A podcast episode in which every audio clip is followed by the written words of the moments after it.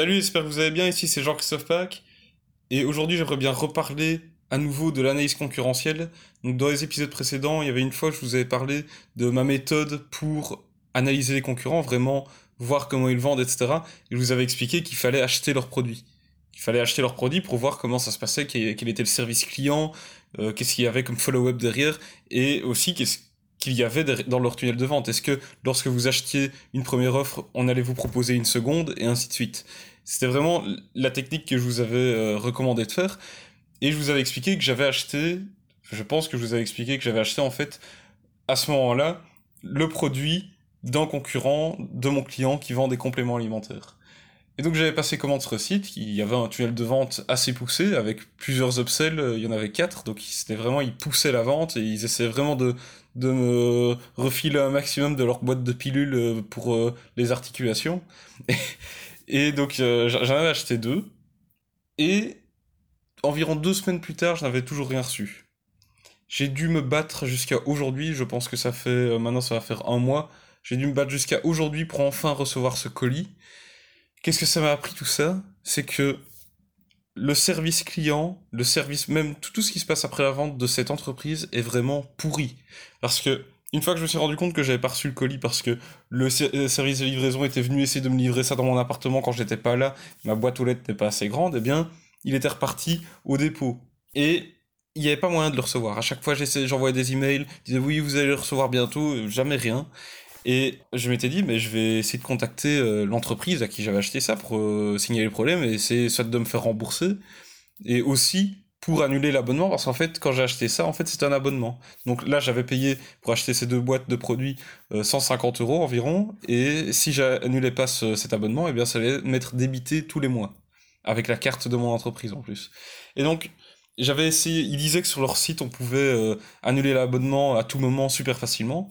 J'ai été sur le site, impossible. Il faut normalement passer par un, par un formulaire. Le formulaire n'allait pas, tous les formulaires du site n'allaient pas. Donc je me suis dit, ben, je vais envoyer un email. Donc j'allais utiliser les emails qui m'avaient envoyé les confirmations d'achat, même si normalement c'est des emails qui ne sont pas utilisés ou on ne lit pas les emails. Mais bon, j'ai quand même essayé d'envoyer un mail à ces adresses-là. C'était des fausses adresses, en tout cas elles n'existaient pas. Donc impossible de les contacter via là. J'ai testé avec des autres, l'adresse du support, donc contact at tatata, le, nom de la société adresse inexistante aussi. Je recevais un, email de la part de Gmail qui me disait que cette adresse n'existait pas. J'ai été sur le site chercher leur adresse de contact, pareil. Donc en fait, toutes les adresses qui mettaient à disposition sur le site, ou soi-disant c'est pour le service client, etc., aucune n'existe, donc c'est-à-dire qu'ils bloquent totalement la possibilité de les contacter, de leur donner un feedback et de demander même un remboursement ou d'annuler euh, l'abonnement à leur, euh, à leur produit. Donc déjà là j'étais euh, j'étais tombé sur le cul, je trouvais que c'était assez fou. Et puis, je me demandais, mais comment je vais faire pour annuler cet abonnement? Comment je vais faire pour éviter de me faire débiter 150 euros chaque mois de euh, ma carte d'entreprise et en plus éviter de ramasser ces, boîtes de pilules qui me serviront à rien, que j'avais juste acheté pour faire cette, euh, cette analyse concurrentielle.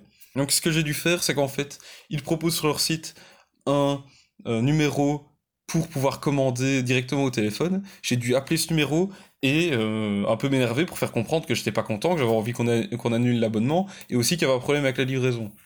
Heureusement, l'abonnement soi-disant il était annulé, maintenant on va voir ce qui va se passer, mais bref, tout ça pour dire que j'ai pu me rendre compte en faisant ça, en achetant le produit de, de ce concurrent-là, que leur service est vraiment pourri et qu'ils essayent en fait de d'être le plus opaque possible et d'éviter le plus possible que les clients puissent rentrer en contact avec eux et j'imagine puissent annuler leur abonnement. Et d'ailleurs, j'étais tombé, euh, à la suite de ça, j'ai été regarder des, avis sur Internet euh, en ce qui concerne cette entreprise. J'ai vu qu'il y avait plusieurs personnes qui se plaignaient justement de ce, ce système d'abonnement et du fait que c'est impossible de les contacter. Et qu'il y avait des personnes qui avaient acheté une première fois et qui, en fait, se sentaient piégés parce qu'ils ne savaient pas en fait qu'ils avaient acheté un abonnement et il n'y avait aucun moyen de, de l'annuler. Ils n'arrivaient pas à trouver un moyen de réussir à annuler l'abonnement parce que les emails qui sont donnés pour soi-disant le support client ne fonctionnent pas, sont inexistants. Quand je vois ça, je me dis mais comment c'est possible de faire une entreprise pareille? Parce qu'en fait, cette entreprise, d'après ce qu'on qu'on a pu analyser, il y a énormément de trafic qui va dessus et il semble qu'il y a énormément de personnes qui achètent leurs produits. Donc ils font énormément d'argent. Mais le fait de bloquer comme ça la possibilité aux gens d'annuler des abonnements, etc., c'est vraiment se dire, mais en fait, l'argent qu'ils gagnent, est-ce que c'est pas parce qu'ils sont malhonnêtes en quelque sorte et qu'ils euh, voilà, ils essayent de piéger les gens dans l'abonnement et euh, mettre un maximum de barrières pour les empêcher de, l'arrêter. Et le problème aussi, c'est quand on arrive sur leur page de vente, eh bien, euh, surtout quand on arrive plutôt sur le, le, formulaire de commande de leur tunnel de vente, eh bien, ce n'est pas clair qu'on achète un abonnement. Pas du tout c'est écrit en petit. Et quand on, quand on, arrive sur la page et qu'on regarde vite fait, qu'on a lu le texte une première fois rapidement et qu'on se dit, oh, c'est intéressant, j'aimerais bien l'acheter, eh bien, euh, il y a vraiment fortement moyen de se faire avoir et de, de se retrouver dans un abonnement qu'on n'avait pas voulu parce que voilà, c'était pas assez clair. Pour moi, voilà, c'est l'exemple typique d'une entreprise qui n'est pas transparente et qui essaye un peu de prendre au piège les gens, qui n'est pas vraiment honnête dans sa manière de faire je trouve ça dommage, je trouve ça dommage, mais bon, voilà. Grâce à tout ça, j'ai pu me mettre dans les, dans les chaussures d'un client, du concurrent de mon client, et, et voir comment ça se passe, et voir quelles sont les potentielles frustrations qu'il peut y avoir.